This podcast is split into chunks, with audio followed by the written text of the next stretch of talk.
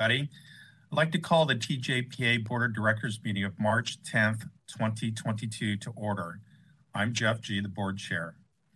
This board meeting is being conducted pursuant to provisions of the Brown Act and in compliance with the California State Assembly Bill AB 361 to facilitate teleconferencing to reduce the risk of COVID-19 transmission at public meetings.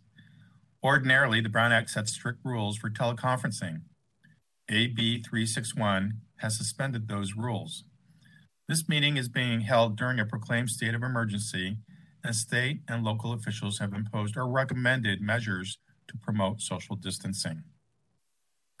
As noted on the agenda, members of the public may observe this teleconference meeting via SFGov TV, and they may offer public comment by calling the published public comment phone number. I'd like to welcome the members of the public and staff who are watching us live on SFGov TV and I'd like to thank the SFGov TV staff for their support and services. Mr. Secretary, could you please call the roll?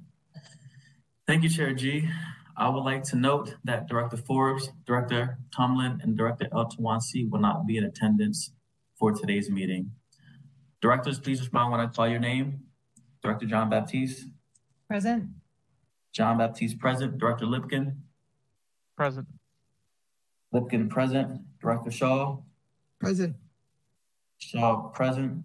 Chair Gee. Here. Gee present. Please note that Vice Chair Mandelman is expected and I will make note of it when he arrives. Thank you, Mr. Secretary. Directors, item three is communications, and we like to remind the public that the public comment process is listed on the agenda and streaming on the screen. Are there any other communications from the, the board? I'm not aware of any. If not, I will proceed to call your next item. Directors, item four is Board of Directors new and or old business. I'm also not aware of any. I will proceed to call your next item. Directors, item five is the Executive Director's Report. Good morning, directors. I hope we have a smooth and clear audio today. Uh, we're going to attempt the unthinkable and keep that throughout the entire meeting today. Um, it's been a busy few weeks here at the TJPA and at the Salesforce Transit Center. A couple things to update you on. You've probably heard the announcement from Mayor Breed, the San Francisco Chamber of Commerce, and many of our largest downtown employers that their employees have begun to return to the office this month. This is visible here at the center. Um, and we are seeing more people in the center and more events occurring or planned to occur at the park. And we are partnering with iconic downtown destinations, the Embarcadero, Union Square, Ferry Building, the Crossing nearby, etc., along with the city's Office of Economic and Workforce Development for week-long events to welcome employees back to downtown at the end of this month of March. Uh, anecdotally, my NX bus this morning was standing room only, which is a great sign to see on transit for the first time in many months.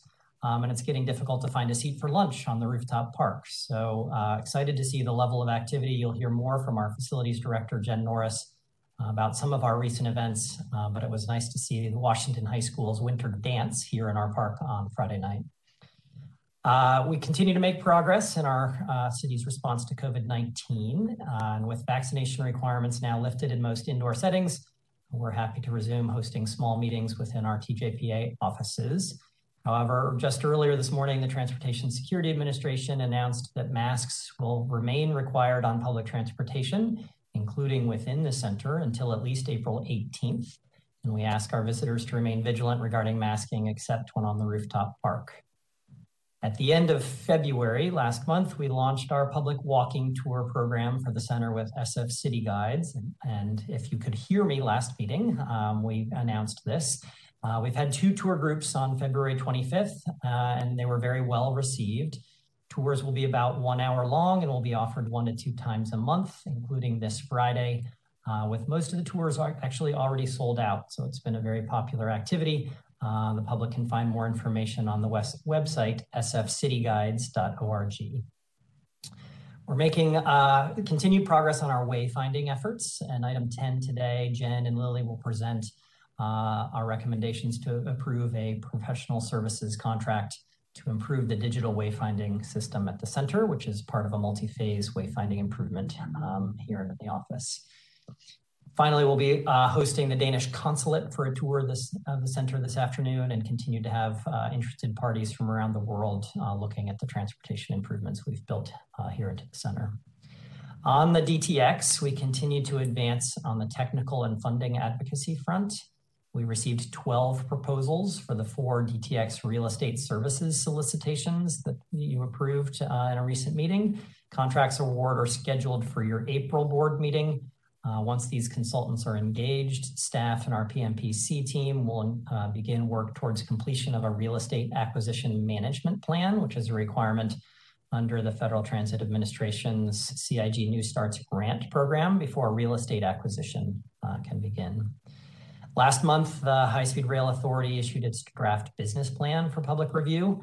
Uh, we have been monitoring and reading through the plan as it makes its way to the legislature um, and uh, appreciative of recognition of the Salesforce Transit Center as the northern terminus.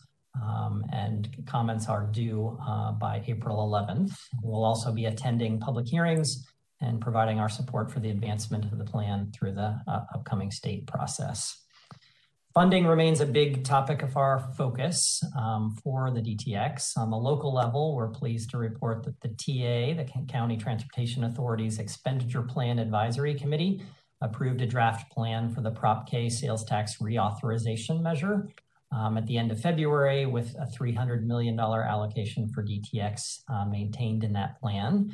This was unanimously approved at the first hearing of the County Transportation Authority Board on Tuesday, with the second reading scheduled for March 22nd. After the Transportation Authority, the plan will need to go before the Metropolitan Transportation Commission and the Board of Supervisors before placement before the voters on this coming November ballot.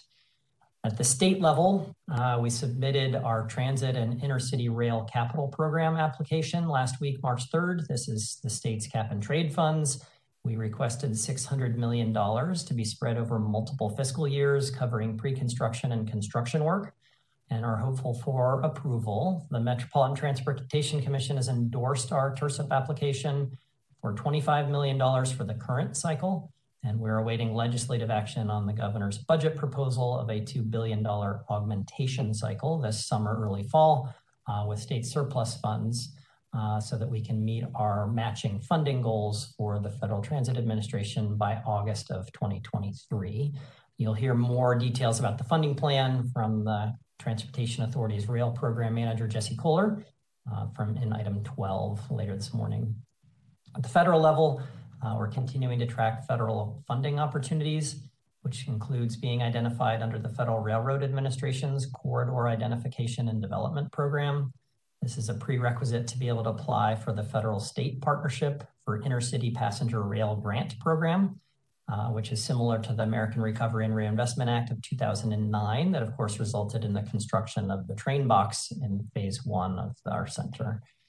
We sent a letter in response to questions that the FRA posed on Wednesday, uh, along with Caltrain's co-signature, and we hope to take advantage of this program when the notice of funding opportunity is issued this spring and hope to work with our partners on the state and regional levels to reinforce some of these federal asks. Uh, um, a number of us will be traveling to the American Public Transit Admin Association's annual legislative conference beginning this weekend in Washington, D.C., and we'll meet with uh, federal transit, federal rail, and Department of Transportation administrators uh, and members of our federal delegation. At the regional level, MTC is uh, preparing to discuss the legis federal legislative uh, strategy and endorse a list of regional projects this Friday at the MTC ABAG Joint Legislative Subcommittee. We're actively working with MTC staff to include DTX and have met with commissioners to keep them apprised of DTX's project readiness and funding need. We're hopeful that DTX will be endorsed as a regional priority uh, project as MTC, MTC seeks to finalize this federal strategy document and list.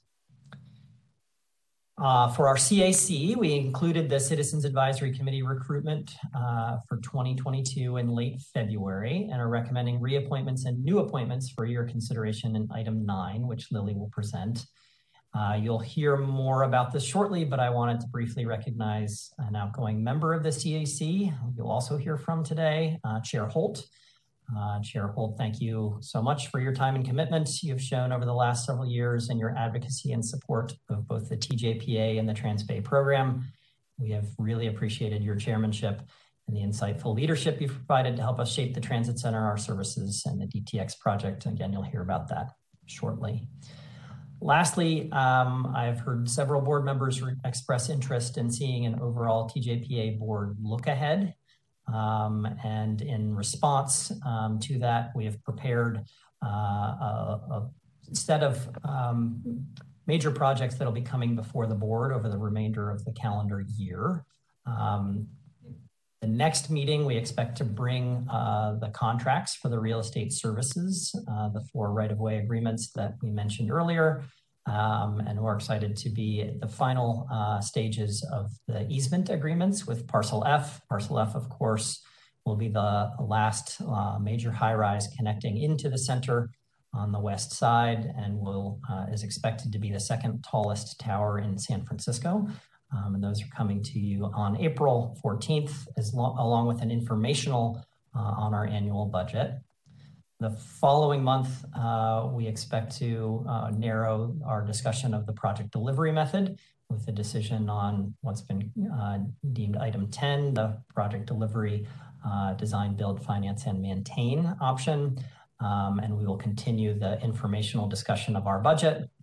And then as we get into the summer, we will look to, uh, to the board for action on our 2022-2023 budget and begin uh, a series of meetings to take our intergovernmental agreements. These are agreements with the PUC, Public Works, Fire, et cetera, for our pre-construction work, uh, and continue discussion of our governance, capital funding, um, and project delivery strategy with the goal of selecting our project delivery method, whether that's construction manager, general contractor, progressive design build, design build, finance, maintain in July.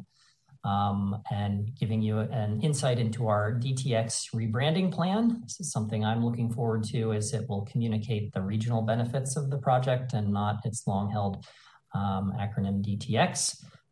Then through the fall, we will start discussing the operations and maintenance plan, which we're actively working on uh, with our operator partners, uh, and get further into construction, governance, capital funding, and our 20-year financial plan.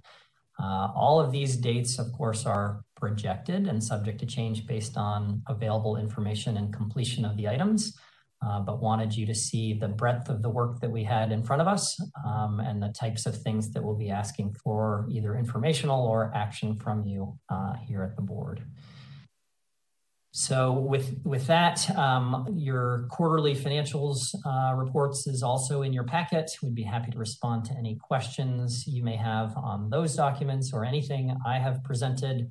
Um, this will conclude my executive director's report. So prior to passing it off to Jen Norris, our facilities director, wondered if there are any questions or comments from the board. Thank you. Adam, thank you very much for your report. Directors, any questions for Adam? Not seeing any hands raised or anybody waving on the screens. Adam, thank you. And thank you for the um, uh, the tentative agenda for the rest of the year. I think that's very helpful for us to see what's coming. So I appreciate that. Of course. Okay, seeing none, I'll ask our facilities director, Jen Norris, to give you a little more detail on uh, operations here at the center. Thank you. Jason, if I could have the slides, please. Right. Um, just a brief report on facility operations here at the center and the park. Um, we've made a lot of progress on wayfinding, which I'll talk to you about in um, later in today's meeting. Next slide, please. Um, we've already heard, and it's all everybody's talking about, and hopefully it, the momentum continues. I just wanted to note that office attendance um, is now back to December levels, that last week um, we saw, according to Kastle Systems, 27.6% office occupancy compared to pre-COVID. That's an increase of 1.5% over the prior week.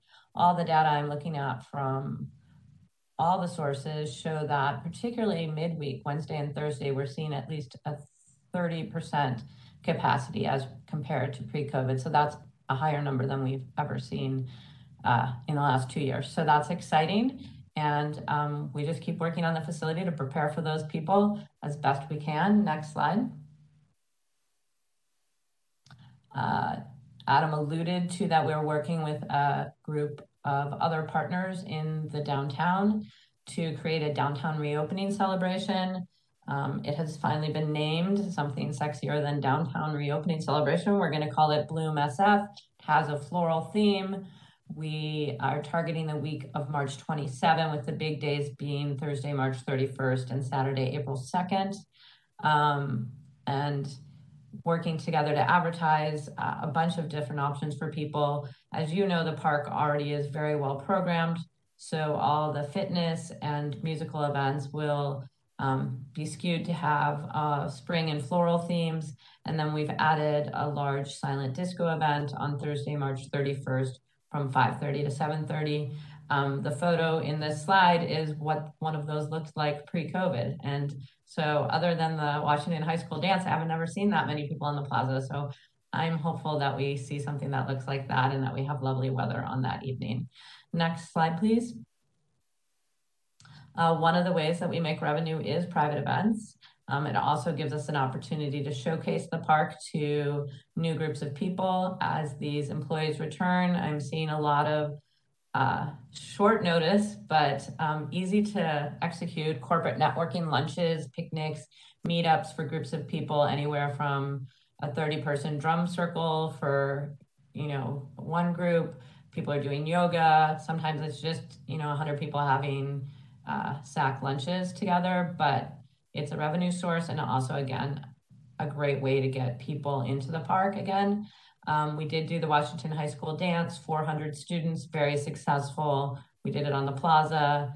Um, they were thrilled to be together. I had a super good time. I have some very cool video of um, them dancing and just being together, which was fun. We're doing film and photo shoots. Uh, Hoka 1 1 uh, which makes an athletic shoe, uh, is shooting tomorrow morning at 6 a.m. So we're just making progress. Uh, the drone shoot for JSSK Restaurant, which is our destination restaurant that's being developed at the east end of the park, uh, was in mid-February. Very successful, beautiful day, and we will have access to that footage to use for our own promotional purposes, which is great. Next slide. Park programming. We just completed a request for qualifications process that closed on Tuesday. We had 23 submittals. These will be reviewed by a panel. This isn't a competitive process. This is a process just to review and make sure that the people that we are hiring to do programming in the park have the appropriate qualifications and experience. Um, so I would hope to report back later that all 23 of them are qualified and that we've greatly expanded the bench. Um, in the past process, a great majority of the people who applied for this um, were accepted, and you can see one of those musical groups performing on the slide here. The other slide shows just a steady increase since um, May of 21 through February of 22 in our overall park count, um, number of people in the park on a given day. We don't have a turnstile count. We literally wander around at one point during the day and count people. So, uh, but so it's it's not the most reliable count, but you can feel, as Adam said, when we're when you go out for lunch, suddenly you're like, oh my gosh, where did all these people come from? So feels good. Uh, next slide. Uh, brief retail leasing update. I don't have any new leases to present to you at this time, but we are continuing to pursue leads uh, there are more people interested anecdotally. The, those conversations are warmer um, and more detailed. So I'm hopeful that we'll continue to see an expansion of retail tenants. Um, this shows our opening schedule, which is vastly the same of what I have been reflecting to you. Um, next slide, please. And one more. Um, most exciting stuff happening is the opening of Venga Empanadas and Tycoon Kitchen. They're finishing up now their uh, floor and ceiling and wall treatments. Uh, the photo is Venga Empanadas, who this is four or five days ago, maybe last Friday. So I suspect the floor is finished and they are at this point just waiting for a refrigerator. So we all have our fingers crossed that it comes, it's due in the next week or two, and that literally is the last hurdle, as far as I know, to their opening. So that's good news. Um, and Tycoon Kitchen will be shortly behind them, and it's located right across the breezeway from them. So um, it's nice to see that synergy. That's also on the same side that Happy Lemon and Philz are operating now. So it creates a nice, you know, people come for one and notice the others open and return. So, and the neighborhood at this point, with the increased capacity, um, we are seeing lines when we stand when we go to get lunch and stuff. So um, exciting for them to be opening at this moment. Rooftop progress, Bare Bottle Brewery, which will have the beer garden on the roof in the park. The design and engineering review is going well. The containers that will create that structure have been ordered. We are working with them around alcohol beverage licensing um, and how that will be, um, what our strategy is to allow us to have the greatest flexibility to be able to do private events both with them and without them as needed. They've been excellent partners in this conversation. And so we'll know more about uh, how that proceeds, and I'll share that as that information is available. And then uh, JSSK, that destination restaurant um, at the east end of the park, uh, it's finishing up design review. So again, making progress, has momentum, uh, putting energy, time, and money into their marketing for investors. So all of that is looking good. Next slide, please. And that concludes my report. I am open for questions and appreciate your attention and time. Thank you. Jen, thank you for your report. Directors, any questions for Jen? Not seeing any hands raised. Donald, any assistance, anything? Uh, looks like Director Lipkin. Yes. Not so much a question, more of just uh, a, a welcome and exciting report on the facilities. It seems like things are really kind of trending in the right direction. So I just want to say uh, thanks to Adam and, and Jen and your teams to for the good work. And looks like you guys are taking advantage of the opportunities that it's presenting. Is the we seem to be at least in a hopefully more than a lull, but at least a lull in terms of the pandemic time. So I, I just want to say thank you for the good work, and uh, that's exciting news. Thank you so much. Thank you, Director Lipkin. Thank you, Director Shaw, too, for full buses coming over the bridge into the transit center. That's yeah. great to hear. I, I do have a question, Jen. Having grown up during the disco era, what is a silent disco event? I haven't been to one yet. So I only can tell you from the photos. Maybe someone else has been, but I think that we have three DJs and you get a headset and so you're on the red G- DJ's channel and I think everyone else wearing a red headset is dancing to the same music simultaneously that you are but the people in the park have can see you dancing but they don't know what song you're dancing to. I think that's the concept. I love to dance.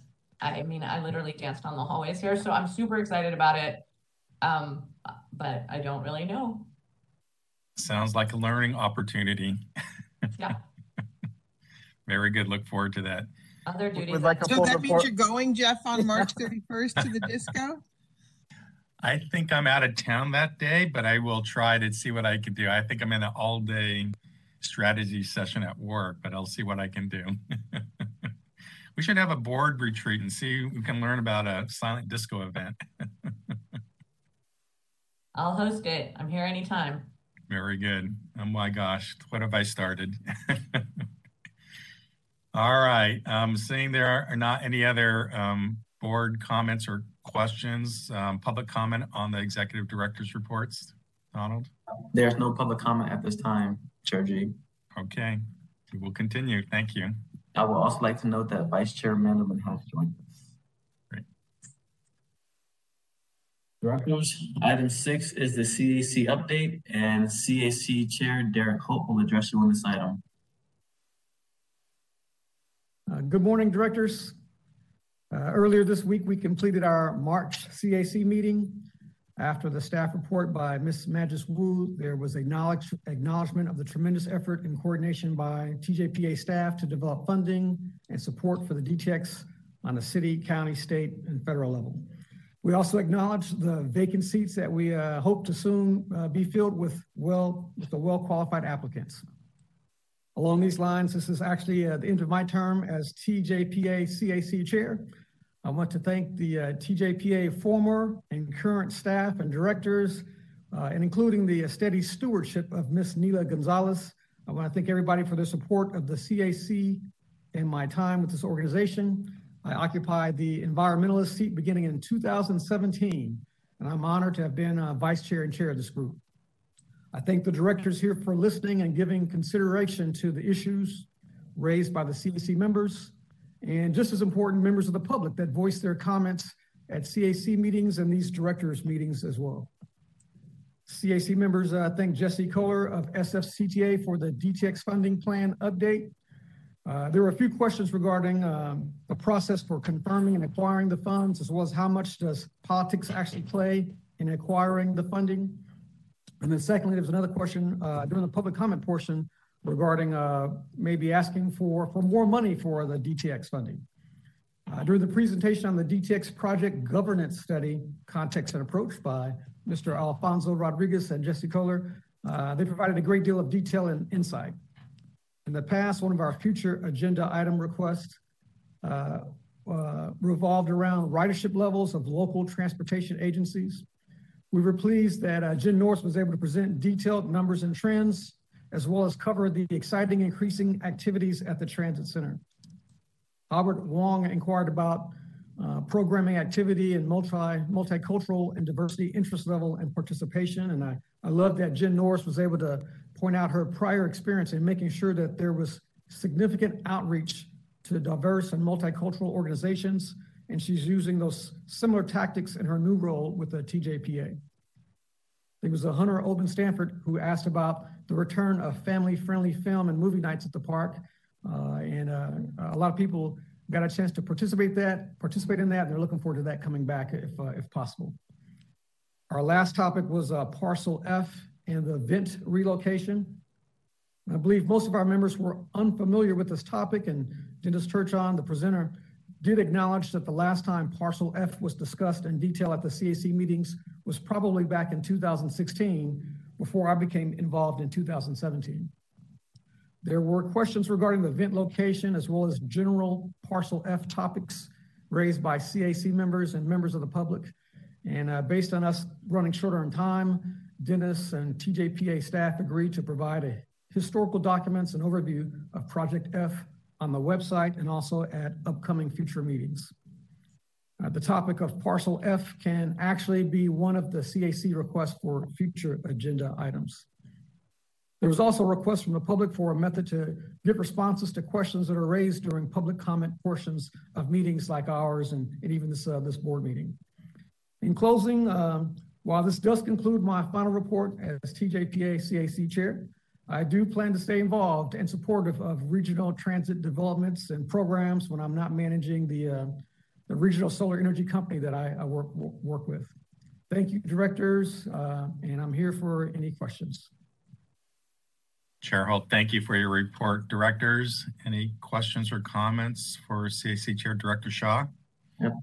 I just have a comment. So I want to thank Derek for his time. I, I, I've I haven't you know, we've only met over Zoom, but I've been very um, pleased with your involvement, how you report, and, and how active the CAC is for this group. So I think that's a, uh, because of you and your team. So thank you for that. Thank you. Thank you, Michelle. Thank you, Director Shaw. Other directors? Not seeing any hands raised. I don't see people waving in their Zoom box or WebEx box. Chair Gee, I wanted to also acknowledge uh, our chairman um, on behalf of the entire TJPA team. Chair Holt, we appreciate all your time, attention, professionalism, uh, energy, enthusiasm over uh, over the CAC of these many years. And uh, we're going to take you up on your offer to stay involved and invite you to the next Silent Disco and all the other great events here that you've helped create. So uh, thank you again. I'll be there. Oh, this sounds good. I think the Chair Holt will be at the silent disco, it sounds like. So cool.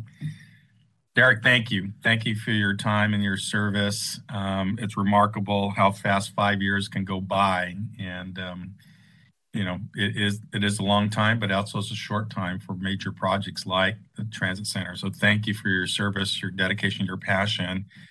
And I really like what you said that you're going to continue to stay involved. So I really appreciate that. So on behalf of all of us, thank you and look forward to seeing you at the Silent Disco and other events on the rooftop park.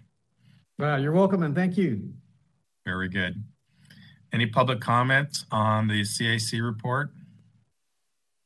Uh, yes, we have a member of the public. Uh, moderator? Hello, caller. Please state your name. Your two minutes begin now.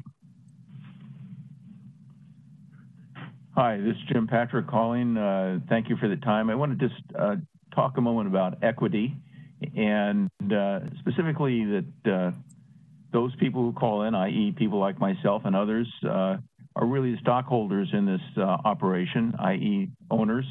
And we make comments which I think are thoughtful and directed to try to make some sort of a point but uh, we the response uh, we get is uh, thank you, Mr. Patrick, and a long period of silence until the next meeting. I recommend that the executive director, I understand the board may not want to engage in a conversation, but the executive director in his report kind of summarizes whatever has been said at that meeting and responds accordingly, uh, whatever the position of the organization is about that particular issue. Uh, I think uh, those people who spend the time, the public who spends the time to listen to these meetings are kind of the writing in the back of the bus, and I'd like to see that changed. Thank you.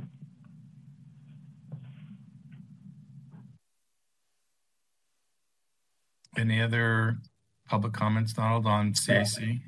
That concludes public comment. I will go ahead and call the next item. Okay, thank you. Directors, item seven is public comment, an opportunity for members of the public to address the authority on matters that are not on today's calendar.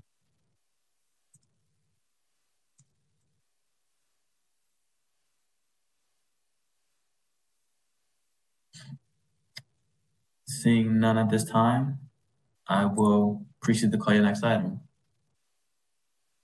Directors, your next item is the consent calendar. All matters listed are considered to be routine and we and will be acted upon by a single vote. There will be no separate discussion of these items unless a member of the board or public so requests, in which event the, the matter shall be removed from the consent calendar and considered separately.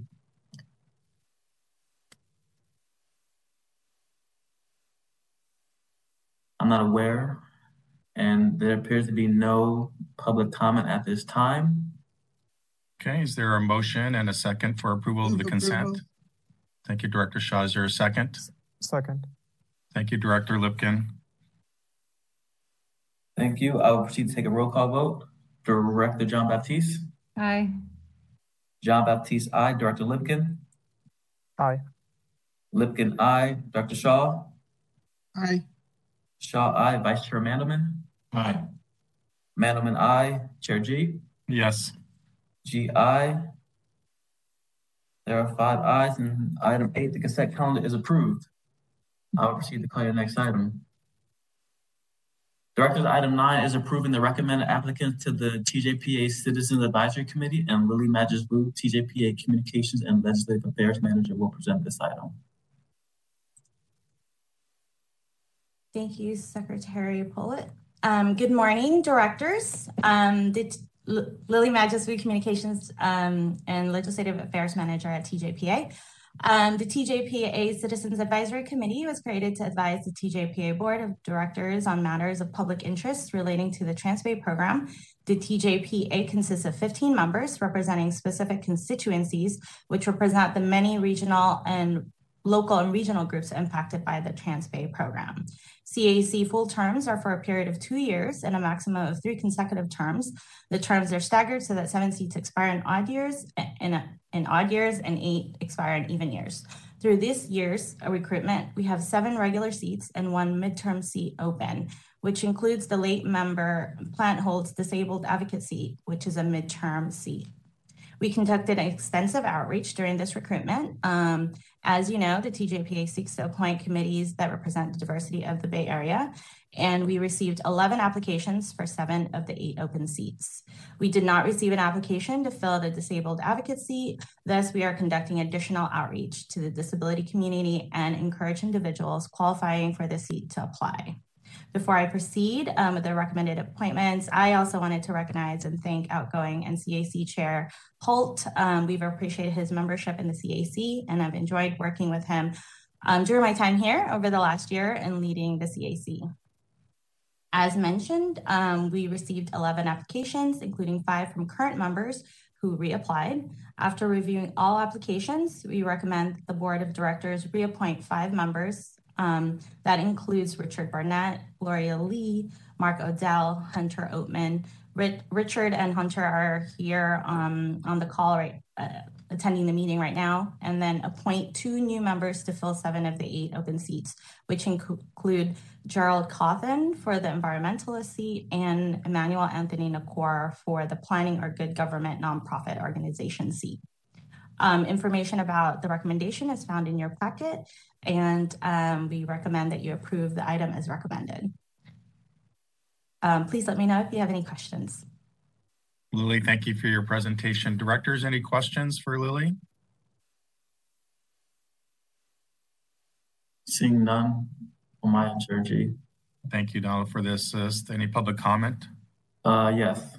Moderator? Hello, caller. Please state your name. Your two minutes begin now. Yes, good morning, directors. My name is Jocelyn Thompson.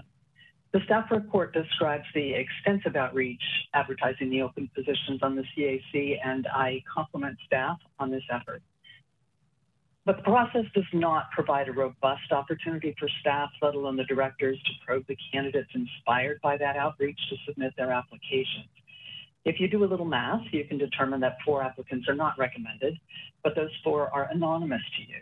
If you do a little more math, you may discern the gender and racial makeup of most of them, but you do not know their names, their qualifications, or the reasons they volunteered for the open position.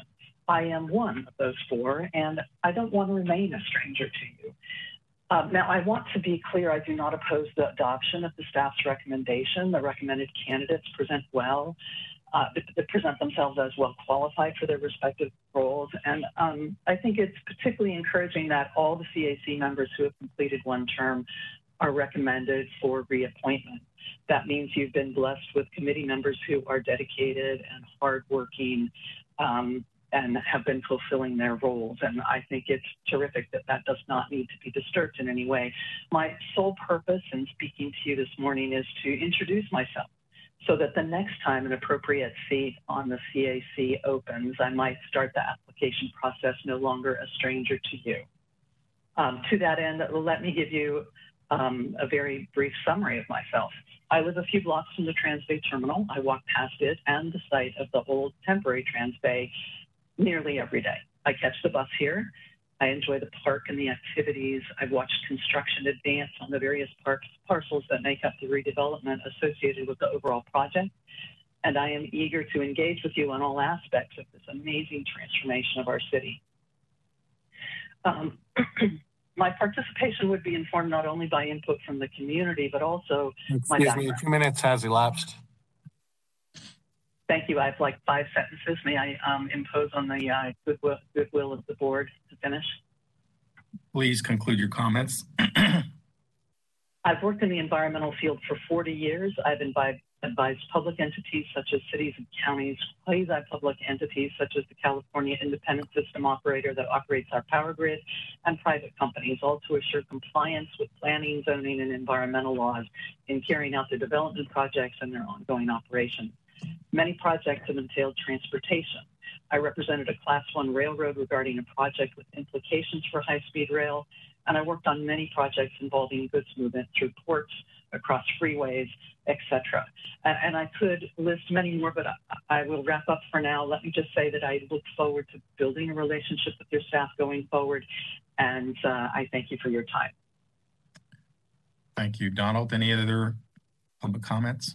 That concludes public comment. Uh, this is an item for action, is there a first and a second?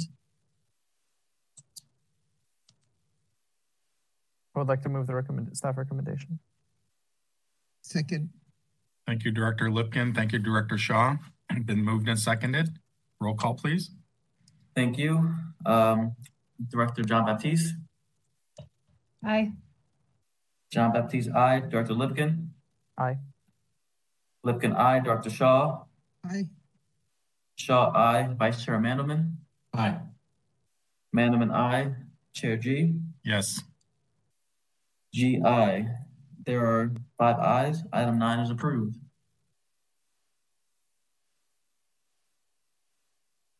Directors, I will go ahead and call your next item. Directors, item ten is authorizing the executive director to execute a professional services agreement with Lowercase Production LLC to provide wayfinding signage consultation services to the South for the Shore Transit Center for a term ending June thirtieth, twenty twenty-three, and at a cost not to exceed four hundred eighty-five thousand. And Jen Norris, TJPA Facility Director, and Lily Madjus Wu, TJPA Communication and Legislative Affairs Manager, will present this item. Thank you, Interim Secretary Pollitt. Um, Lily Madjus, uh, Wu, Communications and Legislative Affairs Manager of um, TJPA. Good morning again, directors. Um, this morning's item will be a two-part update, um, which Jen Norris, TJPA Facility Director, and I will be providing to you. First, we'll go over our wayfinding overall efforts, where we've been, what we've been doing, and our plan for advancing forward the plan um, that consists of our short-term efforts. And second, the professional services agreement before you on the long-term effort to implement the wayfinding improvement plan with a focus on phase one. Um, next slide, please. To recap of where we've been, in 2022, TJPA undertook a wayfinding gap analysis to address feedback received from our transit operators and the public. As a result, a wayfinding improvement plan um, consisting of three phases with an estimated total cost of 4.7 million was developed. Now, the three phases includes phase one as 1.25. I know it's a lot of numbers, but for both physical signage and digital wayfinding improvements, which is the focus of this effort, and phase two is 3.46 million for same, the same categories, but a focus on physical signage and full replacement of overall hardware systems, and thus the higher number. Um, in phase three, we'll consider the wayfinding needs for when DTX project comes online. Um, as we implement the long-term plan, we need to address some short-term solutions. As identified by, uh, we've heard from our directors, um, public, and in coordination with the Wayfinding Working Group that consists of TJPA, AC Transit, SFMTA, and MTC, the Metropolitan Transportation Commission, um, that we formed last year. Um, Jen will discuss some of this um, efforts in her uh, that's underway right now in her um, section. As you are aware, the implementation of the plan is funding dependent, and thus we actively monitor and seek funding from local, regional, state, and federal levels. Last year, this included a request to Senator Padilla through the federal appropriations process to cover phase one costs of 1 million and a state request for full funding of the plan, again at 4.7 million, both of which did not move forward. Um, in January, um, we applied for the San Francisco County Transportation Agency Authority's Proposition AA, which is funded of vehicle registration fees to cover a portion of the phase one hardware cost of 300,000. We hope to hear back in the coming weeks on that. So that's to um, just set up the understanding of what we've been doing um, on our wayfinding. Go ahead to next slide, please. Um, just to state that um, particular obvious for our wayfinding goal is for every transit user to easily locate what they are seeking within the center and to get to their destination to four block. Um, facility with multiple entrances with different uses from transit riders, retailers, park goers, visitors, and as mentioned, um, the public arrives from different um, what do you call it, entrances from the street um, and different connections um, on the bus deck level. And acknowledging that the users have limited familiarity with such a big facility and also the surrounding areas. Next slide, please.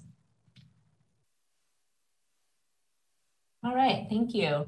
Um, as I mentioned earlier, we have been making progress. Um, this is definitely a huge project uh, to improve wayfinding, and I think of it as iterative and um, something that we can continue to build on. Um, what you see here are 40, there, five of the 40 new transit informa information display frames that were installed last week. And as I am speaking, signs are going into them right now. I want to acknowledge um, the great work of my partners um, here at TJPA, but also AC Transit, MTC, Muni. Um, employees from those organizations have been so helpful in sharing everything they know about wayfinding, in walking the facility numerous times to develop locations, um, to help sort through the bureaucracies. We're working together also on permitting to place three additional transit kiosks in on area sidewalks to help riders find the transit center. There are some locations that we find um, that maybe there's not line of sight or that would benefit from another kiosk. So um, again, staff helping me get that done. We're updating the Grand Hall decal to be more visible, revising the after hour guidance to um, Beale Street and First Street so that if you were to arrive here to take a bus, you need to get to the bus deck between the hours of 10:30 p.m. and 1:30 a.m. when the last bus goes, that we make it as easy as possible for you to find an entrance to that location and a safe entrance. Um, and that's closest to the location where those late night buses arrive and leave from. Next slide. Um, again, many, many parts every time I walk with someone new. Uh, and see the center through their eyes and through their transit pathway, um, we learn new things. So uh, we're I'm going to work with uh, SFMTA on the bus plaza pylons that only have information on one side of them right now, which is a lost opportunity, and then has involved uh, stickers on the other side. So gonna work on that. Um, also, our digital signage uh, using that static signs that repeat in the cases. Um, they alternate with uh, advertising and with information about what buses are coming. Uh, so just changing those images more frequently. I was just thinking there's one that says um, you need to still wear a mask. And eventually, if you ride often, this kind of becomes wallpaper for people and they don't notice it. So I was just thinking maybe we update that slide with a big red banner that says, you know, now extended through April 18th, I think was the the date that Adam gave, so that we continue to create new vitality and and good information. Next slide. Wayfinding improvement strategies involve all kinds of things, include and including uh, moving the clipper car machines from Shaw Alley uh, up to the bus deck because there aren't any there now. Eventually, those clipper card machines probably, I know there's a new iteration coming out. Um, so we'll have to invest in new machines. And at that time, we'll look again at where they are. Um, and when we move them, we'll look at how they're used and whether we've placed them in the right location uh, for greatest convenience for the riders. Um, adding crosswalk directional signs so people can get to Muni Plaza safely and understand where that is and where the crosswalk is. And then um, a big project still to analyze opportunities for additional directional signage within the center, um, helping people find their way. So thank you so much. That concludes my part of this report. I think the next slide goes back to Lily. Next slide. Thank you, Jen. Um, the slides um, will discuss implementing the wayfinding improvement plan. Um, as we implement the plan, we are focused on phase one, um, as I mentioned earlier, which has a focus on digital improvements, including software application redesign, dashboard development, and research recommendations for hardware improvements. As previously mentioned, um, we're seeking additional funding and to move the long-term efforts of improvements for this program And through our wayfinding working group, MTC pursued on our behalf regional measure two funds under, under a digital marketing category to help supplement TJPA's funding balance of about 285,000, which was identified last year, and to couple it with a $200,000 MTC grant. As you may know, MTC is leading the regional effort on wayfinding implementation and strategy with the MTC funds needing to be expended by June 20, 20, June 30, 2022, we took advantage of MTC's professional services bench where they have pre-qualified consultants under their wayfinding and mapping categories that fits well for this purpose to provide us the expertise needed to undertake this work. So go ahead to the next slide, please. Shortly after the MTC approved the 200,000 allocation at the end of January, we took on the mini procurement schedule as shown here. Um, and um, by emailing three contractors through the MTC's pre-qualified bench and received two proposals, which we are recommending one professional service agreement before you today. Next slide, please. The scope of work is found on this slide. It includes these buckets with a heavy focus on, again, addressing digital wayfinding improvements as required by the MTC grant. Next slide. Um, thus, we recommend um, the board authorize the executive director to execute a professional services agreement with Lowercase Productions to provide wayfinding signage consultation services for the Salesforce Transit Center for a term ending June 30th, 2023, and at a cost not to exceed 485,000. Um, this concludes our presentation. We do have Daniel Ryder, owner of Lowercase Productions, um, here with us this morning. If you have any questions for him, or Jen and I can add, answer any questions you may have. Thank you, directors. Lily and Jen, thank you for the presentation. and thank you to all the partners too on helping um, in the working group and with funding in this initial phase. You know, the, it's a big center and those of us that don't frequent it every day can easily get lost. So this is a big, big step to to get there where we can all navigate the Salesforce Center in, a, in an effective way. So thank you.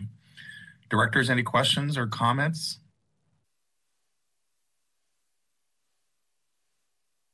Motion to approve. This is Director Shaw. Thank you, Director Shaw. Before we go there, can you hold that and can we take public comment? Or at least check if there's any public comment. there uh, is no public comment at this time. So we have a first by Director Shaw. Is there a second? Second, John Baptiste. Thank you, Director John Baptiste. Thank you, Director Shaw, for the, the motion to approve. Roll call, please. Yes. Director John Baptiste? Aye. Uh, John Baptiste, aye. Dr. Lipkin? Aye. Lipkin, aye. Dr. Shaw? Aye. Shaw, aye. Vice Chair Mandelman? Aye. Mandelman, aye. Chair Gee? Yes. Gee, aye. There are five ayes. Item 10 is approved. Directors, item 11 is the San Francisco Peninsula Rail Program Executive Steering Committee update on the Downtown Rail Extension Project. On executive update, and Michelle Bouchard, acting executive director of Caltrain and ESC chair, will present this item. Great. Good morning, Chair Gee and members of the board. I'll be providing a, a brief update, and then uh, towards the end of my update, I'll be asking Alfonso to bring up a slide um, that uh, the team has put together to um, basically show where we're at in terms of the accelerated work plan and really give a lay of the land as to which items are intended to come to ESC uh, and then which ones will advance to uh, to this board over the course of the next few months. So uh, first of all, at our February meeting of the ESC, we received a presentation on the DTX capital funding strategy based upon the milestones of the FTA Capital Investment Grants New Starts program. Uh, as we've reported, DTX was admitted to the project development phase of this program in December of last year. Through the accelerated work plan adopted by the board in December 2020, SFCTA was assigned lead role working with TJPA and partnering agencies in developing the funding plan for DTX. Jesse Koehler, who is the CTA Rail Program Manager, will present this item to you today. The ESC also received a presentation of another work plan task, that, and that is the governance study.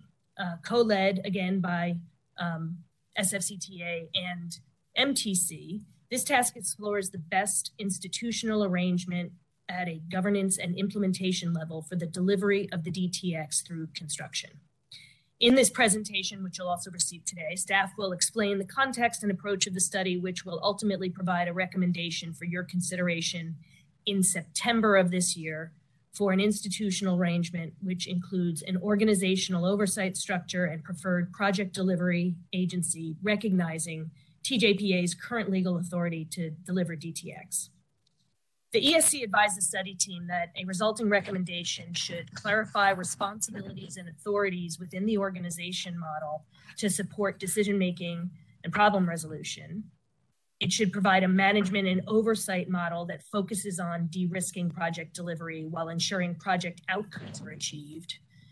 And it should ensure a recommendation that is reasonably implementable within the time frame for the project to enter uh, into final engineering in February of next year, followed by a request for a full funding grant agreement in August. Um, so this governance task is being conducted at a time when other Bay Area agencies are also examining ways to deliver large, complex projects with greater efficiency and timely execution. The study team was encouraged to leverage findings and discussions from those related efforts across the region while seeking guidance and lessons learned from recent projects. Um, so if I can ask um, that the slide be displayed, um, just want to show, great, thank you. Um, I will hand it over to Alfonso, but uh, just again, acknowledging that it's it's a, a lot of work, a lot of important work.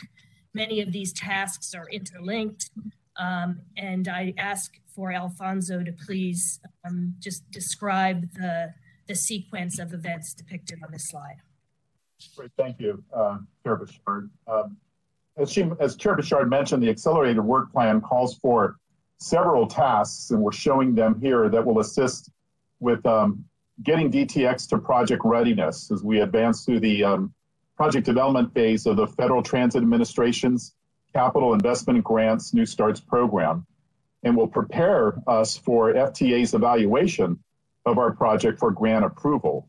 These activities will be brought forward in the coming month in the coming months from the integrated management integrated project management team to the board through the ESC incorporating and taking into account their guidance. In addition to the capital funding plan and the governance study, which uh, Chair Bouchard just mentioned, these tasks include a rebranding strategy for DTX, a recommendation for a project delivery approach and contract packaging, an operations and maintenance plan and a commensurate 20-year funding plan, and an overall DTX capital cost and funding plan. Now, our team is quite busy right now as we work through these and other tasks associated with completing our 30% design update um, as we work together with our rail agency partners towards getting the DTX project for construction readiness.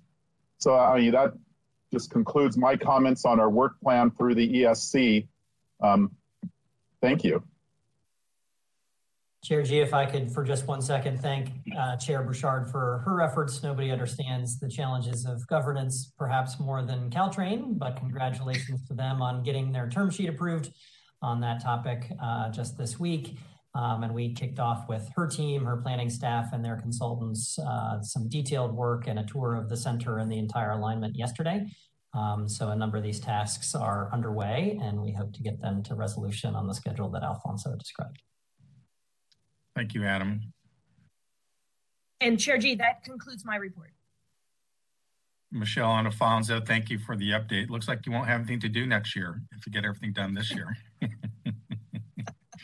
Directors, any questions on the report from Michelle and Alfonso? Not seeing any.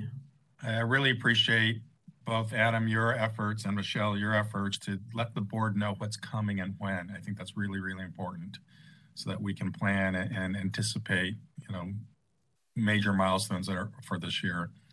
Uh, Donald, any public comment on this report? Uh, no public comment at this time. Okay, thank you. Thank you, Michelle. Thank you, Alfonso. Thank you. Directors. Item 12 is a presentation on the Downtown Rail Extension Funding Plan update and SFCTA Rail Program Manager Jesse Koehler will present. Thank you, Mr. Secretary. Good morning, Chair Gee and Directors. Jesse Koehler, Rail Program Manager at SFCTA. I'm pleased to be here to present this funding plan update this morning. I do want to thank and acknowledge the joint SFCTA and TJPA funding team, as well as all of our other partners around the IPMT and ESC tables. Next slide, please. As the board is aware and has been already mentioned this morning, DTX now has confirmed project development status under the FTA's New Starts Capital Investment Grants or CIG program. The DTX adopted accelerated master schedule identifies a series of milestones for that New Starts process, each of which have associated funding plan requirements in order to demonstrate the progressive readiness of the project for delivery. Next slide, please. This slide outlines these FTA funding milestones for DTX specifically under the current planning level assumptions of an approximately $5 billion capital budget and a $2 billion New Starts grant. First, in less than a year from now, TJPA plans to request entry into the next phase of FTA work, known as the FTA engineering phase. Milestone one requires demonstrated commitment of 30% of the non-New Starts funds, or approximately $900 million in capital funding. Second, in August of next year, the project plans to submit for a formal evaluation by FTA in order to request inclusion of the project in the President's budget recommendation to con Congress. Milestone two requires a total demonstrated commitment of 50% of the non-New Starts funds, or approximately $1.5 billion total. Finally, in advance of execution of the full funding grant agreement with FTA, which is scheduled for spring of 2025, the project must have all of the non-New Starts funds committed for a total of potentially approximately $3 billion. Next slide, please. Given these timelines, our immediate focus as a team is on milestones one and two, which must be reached in, reached in less than 18 months for a total commitment of $1.5 billion. This table illustrates our current planned baseline approach to reaching this 2023 milestone, including the following sources.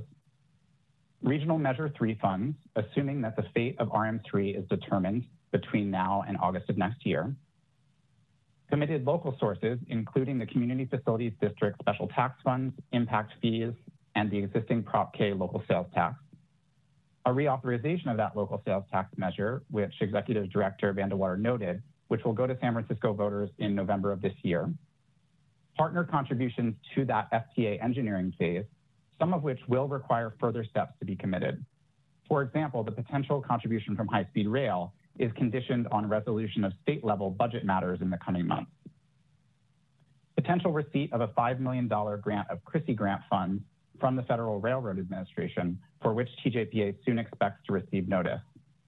And finally, state funding of approximately $600 million, consistent with the TJPA's submitted application to the TIRC program, with TIRCP funds potentially combined with other state funds. Next slide, please.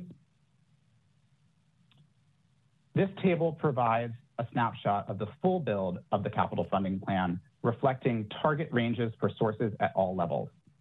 The sources shown here reflect varying levels of development and certainty, from already committed funds to potential future options under consideration. An important note on this table is that we expect and plan at this point for some give and take and contingency planning across these sources, as such, if you do strict math and add together the very top end of all of the ranges shown, the result will be more total funding than the overall need. A few additional specific items to highlight on this table. At a federal level, in addition to new starts, the project will be targeting other federal programs, including the federal state partnership program that was mentioned in one of the earlier reports, which is in support of intercity passenger rail development. At a state level, we see an overall target of approximately 1.25 billion to 1.5 billion, which will likely reflect some push and pull between the underlying sources or types of funds. For example, a committed source of planned funding is not currently identified for a contribution from the High Speed Rail Authority. Such a contribution could potentially take the form of jointly leveraging opportunities for other state funds or for new federal funds for DTX and high-speed rail. Finally, at a local level, the funding team is continuing to work with the city and county to refine our understanding of the medium and longer term forecasts for the Transbay dedicated local sources, some of which have been affected by shifts in the pace of development in the Transbay district. Next slide, please. In closing, to recap some of our key funding risks and strategic focus items at each step of this process. For milestone one, the team is particularly focused on the outcome of RM3, as well as the local sales tax reauthorization later this year, and the one or potentially two cycles of TIRCP funding opportunities expected over the coming year. For milestone two, we will continue to be focused on the broad set of state funding sources, as well as new federal programs beyond New Starts. And finally, for milestone three, prior to execution of the New Starts grant agreement, we will be focused on potential new funding measures regionally and or locally, consideration of contributions from DTX partners, as well as a range of other potential sources that may be necessary to complete the full funding plan. That concludes my remarks for this item, and we look forward to your discussion and questions. Thank you. Jesse, thank you for your presentation. Um, some big numbers and 23 isn't that far away, so it's pretty amazing. So, directors, questions? Director Shaw, then Vice Chair Mandelman. Thank you for this report, Jesse. I just wondered um, how how I know some of this is potential. I mean, quite a bit of it is potential. Um, but you also have the TIRCP money as planned. So are you pretty sure we're going to get all 600 uh, million there? I just wondered. And then my second question really is around in milestone three, on the last one, you talk about operator capital contributions. Is that on the previous slide? Are you talking about Caltrain and high speed rail there? Thank you for the questions, uh, Director Shaw. And through the chair, on your first question about level of certainty, you're right to flag that there's a wide variation in the level of commitment on these underlying sources. Uh, we think that from a TIRCP perspective, and TJPA may want to weigh in, that over multiple cycles, that a $600 million ask is reasonable and consistent with past practice at a state level in terms of investment in transformational transit infrastructure like DTX. And so we're hopeful that we'll be able to work with the state to secure at least that amount of funding from that program. And with respect to your question about operator contributions, you are correct. That refers to potential contributions from the two rail operators. It does not refer to contributions from the bus operators. Uh, Director Shaw, through the chair, just a, a, little more detail there. The Metropolitan Transportation Commission, as I said in my opening remarks, has endorsed our application for 25 million in the current cycle. There's approximately 600 million available statewide, but a number of the operators and uh, transit providers are looking to what's called an augmentation cycle, which is uh, proposed in the governor's budget at $2 billion for the current uh, for the upcoming uh, budget, and that's of course subject to legislative authorization. Uh, if the legislature adopts all or a portion of that funding, that would become available this summer. Um, so our submission recognizes it's a multi-cycle ask, and as Mr. Koehler mentioned, it is in line with previous asks for previous mega projects like BART to Silicon Valley and other um, projects in our region.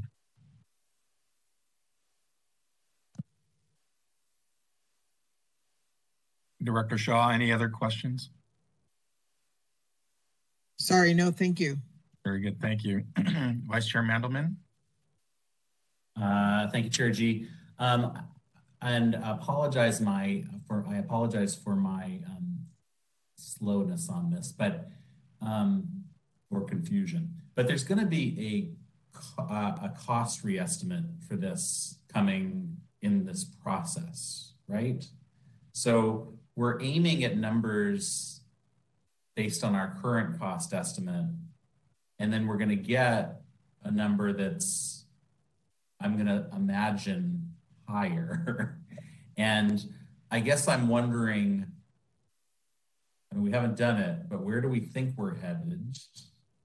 And how do we think about where we're headed? Because there's a tension between keeping a low number that is easier to meet and keep this thing moving forward, and a larger number that is probably more honest and less likely to have us in the position of all these other projects where you are coming in, you know, over budget and everyone's angry about why that's happening. Um, And how does that, whichever side we, you know, whichever, wherever we end up on that number, which is probably higher than the current number we're aiming at, how does that impact, you know, our needs? So, for example, you know, the the uh, local the, the, expenditure advisory committee for transportation authority has put in 300 million dollars for san francisco to be contributing here we're going to get that out of the sales tax but it seems like that you know that if we're aiming at these numbers that are based on a number that's going to change how does this how's this going to work out adam yeah through the chair to the vice chair I very much appreciate the question. Uh, a couple of comments. So, as you know, the last bottom up full cost accounting of the project was done in 2016. We've subsequently made some design changes to the program, going from three tracks to two along Townsend Street, making some improvements to the, the Fourth and Townsend station, uh, and of course, uh, some cost escalation of the deferral. The balance of that um, we have reasonable confidence uh, in, and that uh, informed the cost estimate we submitted to the Cal uh, STA TIRCP application last week, uh, which is what Mr. Koehler showed on the slide of 4.4 to 5 billion dollars. The cost estimate, our project management, project controls team is going to be undertaking throughout this calendar year. Um, we will peer review that uh, estimate, which we should have this fall over the course of this winter, um, and have should have very strong confidence with appropriate um, levels of contingencies in it prior to our submission to the FTA in the spring of 2023. So long way of saying we we have some uh, degree of confidence in the numbers that we are putting forward to you today, which reflects the uh, real uh, cost inflation of projects like this of about three percent a year since 2016, and the projected cost inflation of about five percent going forward, as well as um, the changes to the design. Um, but of course, we're still advancing that design to a 30% level. Um, and we'll need to do a full accounting of what is and is not in that program from a cost and risk perspective, peer review that and get that number by early next year. So we don't believe that we are headed toward a six or seven billion dollar project here. Uh, we know there is that history in the Bay Area, um, and we want to get as accurate and uh, um, complete an estimate as we can. Um, and we can we're happy to update the board as as that comes into clearer view. Um, but the 4.4 billion to 5 billion dollar range that is shown to you in this item um, does reflect current thinking. Um, it does not currently reflect the level of pricing and, and details that we'll be undertaking throughout the remainder of the calendar year. Thank you. Thank you for the question, Vice Chair Mandelman. Um, any other questions or comments from the board? Director John-Baptiste. Uh, thank you, um, and thanks for this update. I, I guess I'd love to hear how things go in your in your federal level conversations this weekend and into next week, Adam. The scale that we are trying to reach with this project is obviously really significant, and given the many demands for local transportation funding and the unlikely in my mind scenario that there's a regional measure that can fill some of these gaps in the time frame that we need it it just appears very much to me like we're going to be really relying on federal and state support for this project. And so i think just anything that you can offer in terms of keeping us updated how those conversations are going and what support you need from us as the board would be appreciated yeah, I appreciate that, Director John Baptiste through the chair. Um, we will be meeting, as I mentioned, with administrators in DC and our federal delegation and asking these very questions. Um, we do know that our project um, uh, fares very favorably in terms of the cost per metric ton of greenhouse gas emissions relative to other projects, in terms of ridership, in terms of regional impact, in terms of its history and its inclusion in everything from Plan Bay Area 2050 um, to projects of national significance. Um, but you're correct that we, we do have sizable state and federal um, requests to fill that funding gap. Um, we do have local and regional endorsements for those requests, um, and we're hopeful that we are successful in, in uh, putting those together. And as you, as Mr. Koehler mentioned, um, it does not rely on a uh, a future regional measure that is listed as a potential. Um, but as you saw, if we had, if we were successful in every potential line item in that chart, um, we'd be at a 1.3 billion or more over what we think we will need um, based on the coming or the forthcoming cost estimate. But we will certainly keep the board apprised as this develops. Thank you, Adam. Director John Baptiste, thank you for your question. Any additional comments or questions? Well, thank you for the presentation. Following, you know, Vice Chair Mandelman's comments, my advocacy is to get a right number, not one that will get us funding and not one that pretends that we can do it for a different number. We need to get the right number with appropriate contingencies. So I see two parallel work streams, both the funding plan and the the estimate that will be peer reviewed and double checked with others coming together later this year. And hopefully they come together with the right number for the project. It, it doesn't really help us to have a different number other than the right number. Very good. I think that concludes this item. Any public comments, uh, Donald, on this item? Yes, moderator.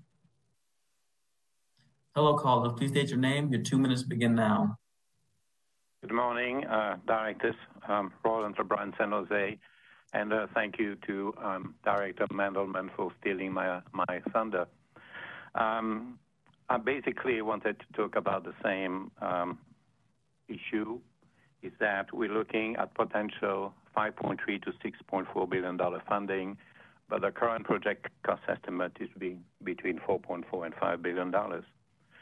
So putting some um, uh, flesh on what was discussed here, um, I'm going to echo what I said at the CAC, is whether there are any opportunities to incorporate not only the PAX, but also the SERSS, which includes the relocation of the 22nd Street station, and just have one project and have it over and done with.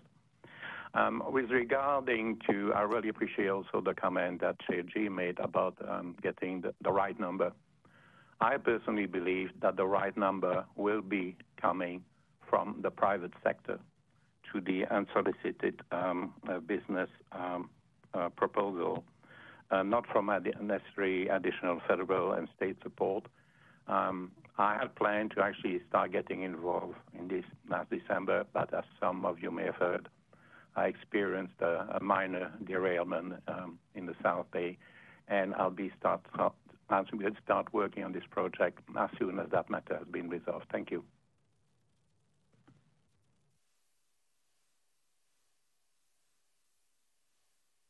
That does conclude public comment. Um, Thank you. Let's go on. Directors, item 13 is a presentation on the downtown rail extension governance study and context approach and TJPA DTX project director Alfonso Rodriguez and SFCTA rail program manager Jesse Koehler will present. Thank you. I mentioned earlier the San Francisco Peninsula Rail Program Memorandum of Understanding calls for the implementation of a work plan consisting of various tasks intended to prepare and advance the downtown rail extension project through construction or service operation. One of these tasks call for the identification of the best institutional arrangement for project delivery and a management framework, otherwise known as a governance model. In this presentation, Jesse and I will provide the context and approach for this work. Next slide, please. TJPA has the existing legal authority and primary jurisdiction for implementing DTX. The MOU governance structure, which created the Integrated Project Management Team, or IPMT, and the advisory group known as the Executive Steering Committee, or ESC, has been quite effective in terms of collaborating, creating alignment, and support among our transit and agency partners, helping us work towards project readiness and favorable positioning for funding. I should point out that there are other ongoing project delivery evaluations, and I think they were noted earlier today, by regional transit planning agencies, namely the County Transportation Authority and the Metropolitan Transportation Commission. Each of the are examining ways to build capacity for effectiveness in undertaking large scale and complex projects such as DTX. The governance study also recognizes the time frame for completing this work as established by the schedule previously adopted by this board, which identifies our request to enter into the final engineering phase of the Federal Transit Administration New Starts program in February. I believe that was also pointed out earlier. Um, followed by a request for a full funding grant agreement. With our full funding grant agreement, we'll be able to start construction of our major DTX construction packages. I'm going to turn it over to Jesse to cover the next few items. Thank you, Alfonso. Good morning again, directors. I'm here this morning for this item. I'll note, as Alfonso teed me up, on behalf of the joint MTC and SFCTA governance team, uh, with our two agencies identified as the co-lead responsible agencies to prepare the DTX governance recommendations, working in cooperation with TJPA and the other parties to our MOU. Uh, the, DTX, the DTX project, as you all know, is complex and it is situated in a dynamic urban environment Successful procurement and construction of the project will require the coordination and joint action of several project partners and numerous other stakeholders. Put simply, governance is the means to codify how decisions will be made, who will have a voice in those decisions, and who will be accountable for them. Our governance study team has developed a basic framework, as shown on this slide, to help us in developing recommendations for DTX governance consistent with the guidance of the MOU. On the left, we refer to two primary levels of authority and organization. First, the institutional level, where authority and ultimate accountability for delivery of the project reside. And second, the management level, which will be responsible for delivery of the project and which must have the appropriate capabilities to do so. As an overlay to these two levels, the overall project governance model, shown on the right, refers to the organizational, oversight, and decision-making framework that stitches these levels together and which provides for direction and management of project scope, schedule, budget, risk, and change. In more colloquial terms, I, I, find it helpful to think of the institutional and management levels as the bricks of our structure and the governance model as the mortar, with this mortar cementing these two levels together as a coherent and functional whole. Next slide, please. To make this framework a bit more tangible, this slide inventories the key components of governance the study is considering. First, at the institutional level, this includes making the recommendation to the board regarding the lead agency for delivery, confirming the asset ownership model, and putting forward a framework for roles and responsibilities of the involved agencies over the life of the project. Second, for the project governance model, key recommendations are anticipated to include the approach to change control and configuration management and the structure for project-specific decision-making, as well as the approach to oversight of the project delivery team. Finally, the management framework will respond to the project delivery approach that is being identified through our, our, our parallel project delivery strategy workstream, with this management approach identifying the organizational design for the project delivery team, as well as the key functions and relationships of this team. I will note and recognize that this is a long list of elements of governance. We do plan to take a prioritized and pragmatic approach in the study with a focus in the coming months on the most essential decisions and direction setting that are required to keep the project on track, with certain elements having the opportunity to be more fully specified following, development of the overall governance model and the preparation of the study's policy level recommendations. On the whole, we anticipate the study will set the table for an evolution to the governance structure currently in place under the MOU, which is our which is currently guiding our collective project development phase activities for DTX. Next slide, please. As ESC Chair Bouchard noted, the study team presented our planned approach for the study at the ESC's February meeting.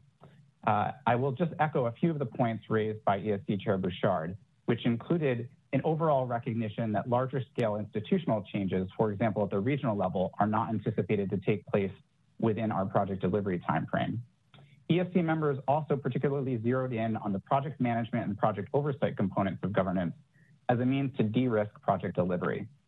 Finally, the ESC is seeking an integrated approach to both the project delivery or procurement recommendation and the recommendations within this study with respect to project governance.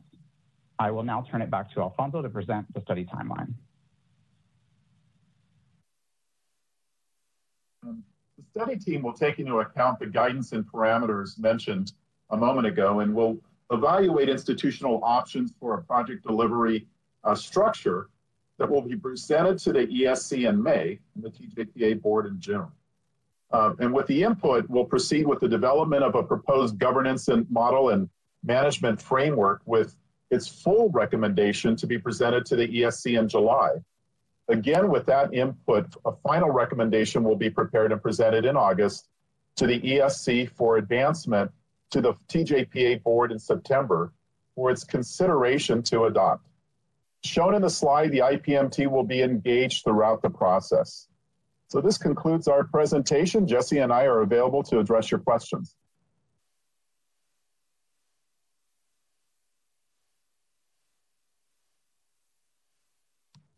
Alfonso and Jesse, thank you for the presentation. Directors, questions and comments?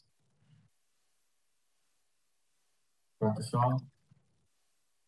Yeah, I just, um, this is a huge task.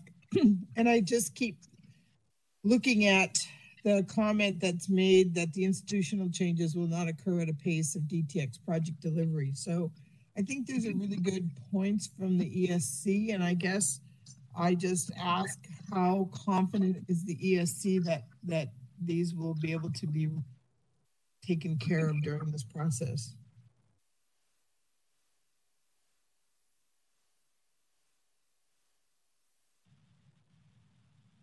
Uh, thank you for the question, Director Shaw. Through the chair and Adam, I don't, Adam, Adam, if you on behalf of the ESC want to take that first.